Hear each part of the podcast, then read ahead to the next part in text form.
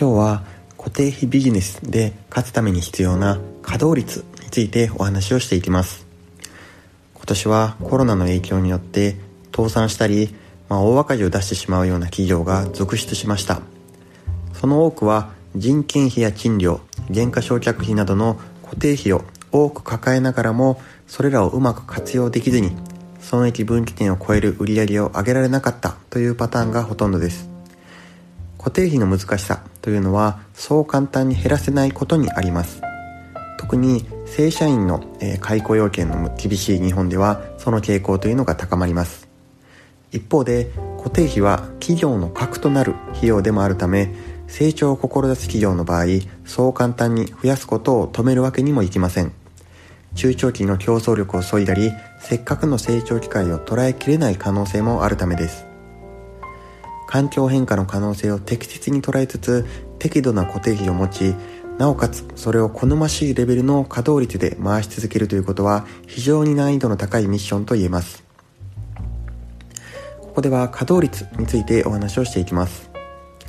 稼働率は社内の経営資源がどの程度有効的に活用されているかを示す指標というふうに言えます。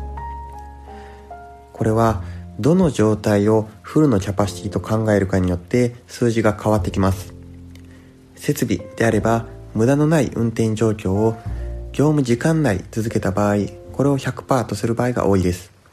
従業員であれば有給をしっかり取った上で残業のない状態を100%としたり、企業によっては週に45時間、えつまり7.5時間の残業時間を含めたものを100%稼働としたりすることもあります。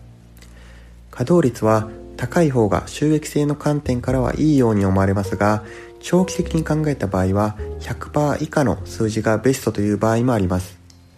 例えば、時間貸しの駐車場のスペースが100%稼働しているという状態は、止めようとしても止められない駐車場だと、そんなイメージを顧客に与えてしまいます。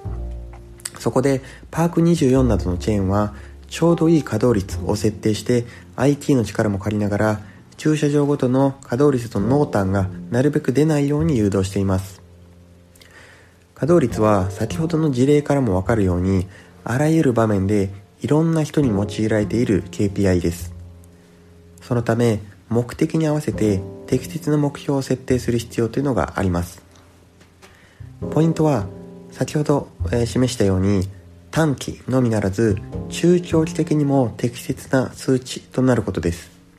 もちろんトラブル対応などで150%の稼働率が必要な場合もありますがそれはやはり緊急時の話です。基本的にはそのような事態そのものの発生を防ぐいろんな手立てを講じながら稼働率を安定させることが望まれます。